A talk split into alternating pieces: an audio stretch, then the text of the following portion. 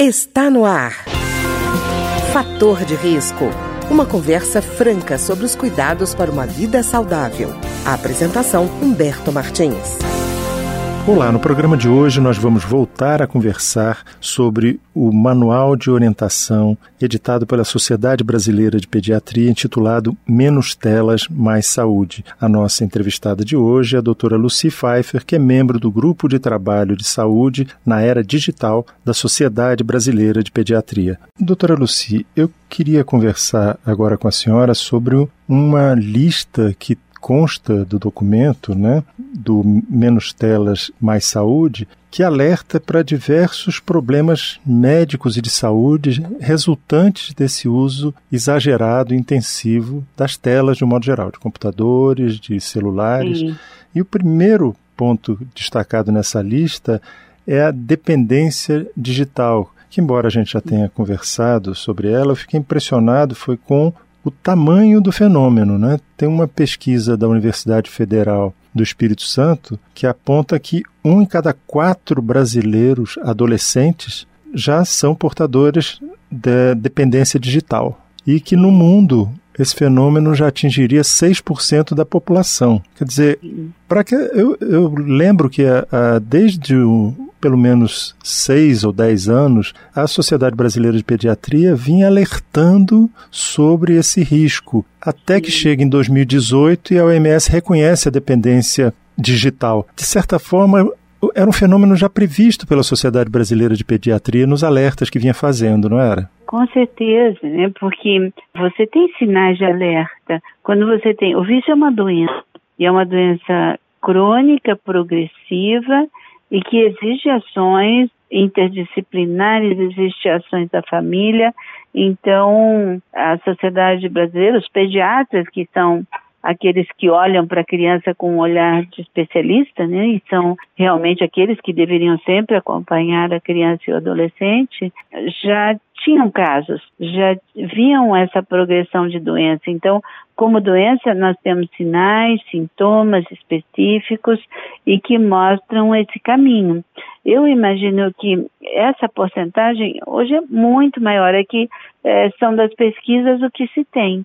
Mas aquele escondido dentro de casa, aquele que não apresenta sintomas que são exuberantes no atrapalho da sociedade, esse passa desapercebido. Então, aquele quieto, isolado, que se fecha no mundo virtual e que não incomoda o mundo adulto, ele não vai estar nessa estatística. Vai estar nessa estatística aqueles que fazem sintomas que incomodam o mundo adulto. Então, é que pena, é, se criou uma, novas doenças, se criaram novos vícios. Então, é preciso que pais, professores, educadores, profissionais e os fabricantes da tecnologia, os gigantes da internet, percebam isso. Não se pode criar uma humanidade doente. Se continuamos nesse caminho, cada hum. vez teremos mais adultos doentes resultantes dessa infância e adolescência. E doutora Luci, para a senhora como pediatra, deve ser frustrante fazer o alerta, fazer o alerta, fazer o alerta e finalmente quando a OMS reconhece a dependência, alguém virar para a senhora e dizer, é, a senhora tinha razão. Quer dizer, a senhora queria ter razão lá atrás, né? Que as pessoas Sim. ouvissem lá atrás, quando a senhora alertou, e, e não depois que o vício está reconhecido e estabelecido, né?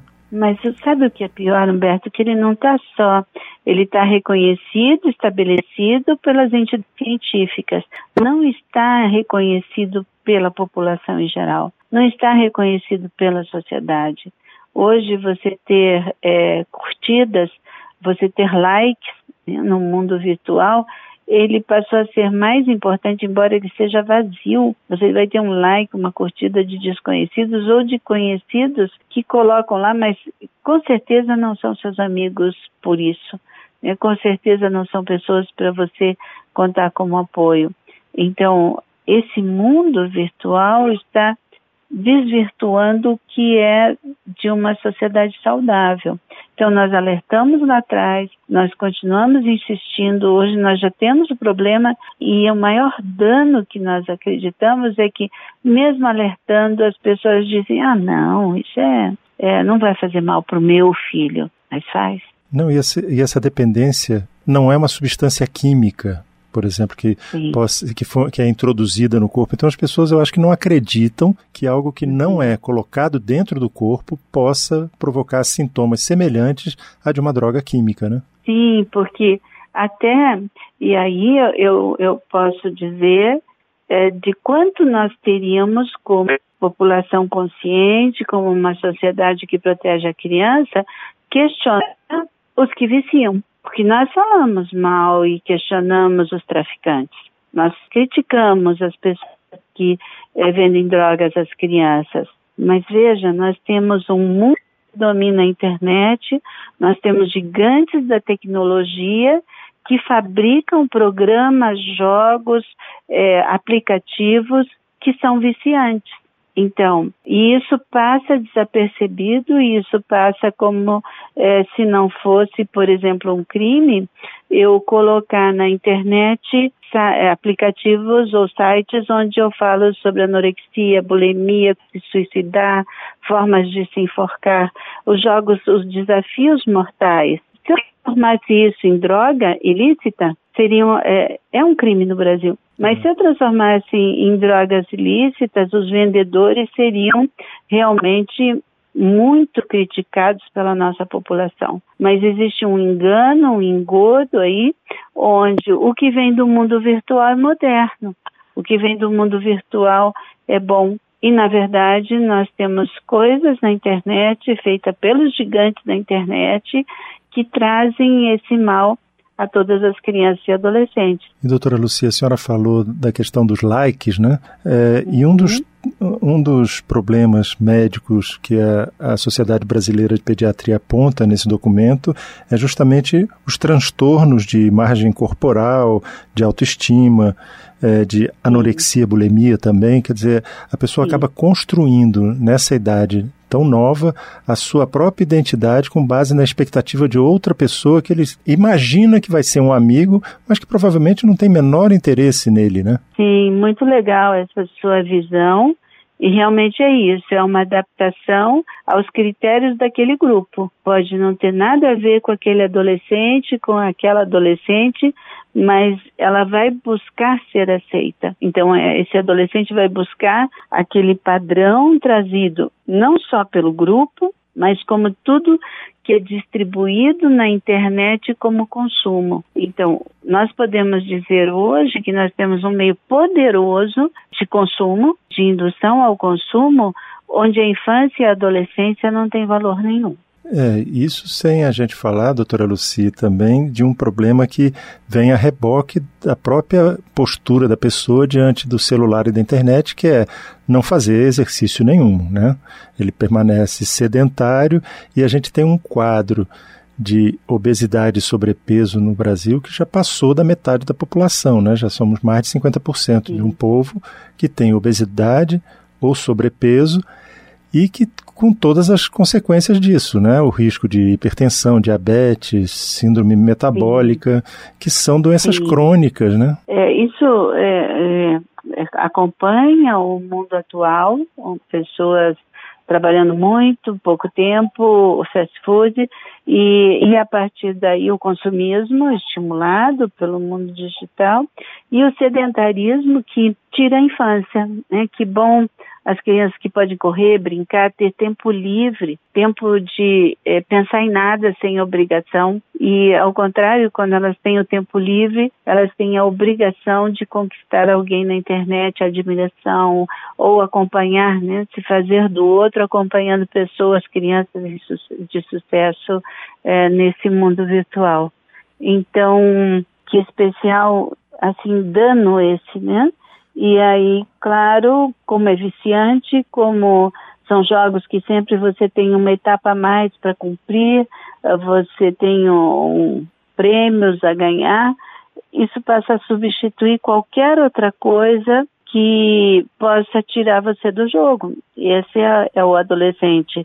E se nós pensarmos na adolescência, uma fase de transição, uma fase de muitas inibições, de timidez, de ter que é, entender o seu corpo mudando do corpo infantil para o corpo adulto, quantas coisas difíceis para lidar. Então, como é fácil né? se esconder atrás de uma tela, criando corpos imaginários, se adaptando aos modelos que são exigidos, quando na verdade não se treina ou lutar pela vida. Pois é, doutora Lucia, eu estava imaginando aqui tem entre as recomendações do documento da Sociedade Brasileira de Pediatria, tem também a questão que é muito batida, mas que é bom a gente tratar, que é do bullying, do cyberbullying, né? É, houve uma época que as pessoas podiam sofrer algum tipo de brincadeira desagradável, mas ela ficava restrita ao ambiente onde essa brincadeira tinha acontecido, né? Agora, com cyberbullying, uma criança que saia de uma escola porque estava sofrendo muito com isso, ela pode não encontrar ambiente em lugar nenhum, porque com o espaço virtual mostrando essas brincadeiras sendo aplicadas a ela, qualquer lugar onde ela vai, ela vai carregar esse, esse estigma, né? Sim, vamos chamar de ofensas, né? Vamos chamar de. Porque o bullying é uma maldade, é uma maldade é, disfarçada como brincadeira e que vai perpetuar isso, porque uma vez na internet, sempre na internet, você não consegue, né? Como é, crianças, adolescentes que são induzidas aos nudes, a, a outros problemas gravíssimos que perversos podem fazer com as crianças e mesmo e adolescentes e mesmo aquilo que era uma briguinha de dois pode passar uma briga comum. Então, com certeza, o bullying, esse dano ao outro, o dano a um par, eh, tem uma potência muito maior. E uma vez na internet, sempre na internet. Imagine um, um adolescente que foi é, pego numa situação constrangedora, como ele vai evoluir na vida sabendo que qualquer um pode vê-lo lá. E que a foto que foi postada, ela vai ficar e deve estar em arquivos de muitos. Isso é um fantasma enlouquecedor. Pois é. E, e doutora Luci, mudando um pouquinho de assunto, esse isolamento que uh, as telas podem provocar pode chegar ao isolamento físico mesmo, né? Eu estava vendo que entre uh, as preocupações da Sociedade Brasileira de Pediatria estão os problemas auditivos, né? Que tem afligido muitos especialistas, muitos profissionais de saúde, que são aqueles fones de ouvidos enterrados na orelha, né? E que, para garantir que o som de fora não vai atrapalhar o que eles estão ouvindo, eles ficam colocados altíssimos e Sim. durante horas, né? Sim, então essa é uma preocupação importante, são danos reais à saúde, no sentido de real, assim, que se pode medir, né? porque você põe esses danos, por exemplo, a todo o esqueleto de uma, um adolescente, uma criança que fica numa postura totalmente inadequada é, e que vão aparecer com o tempo. Agora, o dano à audição, dano à visão, ele é de prazo e irreversível. Então, existe uma destruição das células neuronais é, de toda a concha acústica que temos no ouvido médio e isso é irreversível. Então, se começa a perder os sons mais suaves, depois os sons mais agudos, e isso é uma sequência, não tem volta. E, doutora então, Luci, e com relação, por exemplo, ao transtorno do déficit de atenção e hiperatividade, as informações entrando e saindo numa velocidade impressionante, esse entra e sai de informação com essa velocidade, ele provocaria a TDAH ou ela é, seria uma consequência já de um quadro existente? É, na verdade, é, não seria o que você vai ter uma hiperatividade sim, de uma criança hiperestimulada, quanto mais precoce o, o estímulo, maior, mais rápido o dano, e também de estímulos, tanto que se é, diz mesmo que seja na, no tempo que se acredita como razoável de uso, é claro, nós não podemos dizer não use, não chegue perto, a não ser até dois anos, né? Dois, três anos. Mas para os adolescentes seria um pedido impossível, porque hoje também existe o lado positivo da internet, com certeza, mas esse isolamento, esse mundo, você faz como uma indução a um autismo ela fica fechada em si mesma e com tantos estímulos ela não sabe nem o que escolher. Então, quanto mais precoce o uso, quanto mais intenso, maiores os sintomas. E a atenção dessa criança vai estar presa à última imagem, às etapas do jogo, aquele que ela não conseguiu, e aquilo que é do real, que é o aprendizado, que é o amigo que tá, podia ser um amigo ao lado, passa invisível para ela. É, infelizmente, né? Doutora uhum. Luci, muito obrigado. Eu queria agradecer então a doutora Luci Pfeiffer, que é membro do Grupo de Trabalho de Saúde na Era Digital da Sociedade Brasileira de Pediatria e que conversou conosco hoje sobre o manual de orientação intitulado Menos Telas e Mais Saúde, editado pela Sociedade Brasileira de Pediatria. Doutora Luci, muito obrigado. Eu agradeço a vocês, agradeço a todos que nos ouvem e eu deixaria um recado assim: a infância não tem volta, a adolescência não tem volta é uma fase do desenvolvimento importantíssima para todo ser humano. É ali que nós formamos a nossa imagem do outro, a imagem de nós mesmos, a nossa estrutura de personalidade e como vamos lutar pela vida.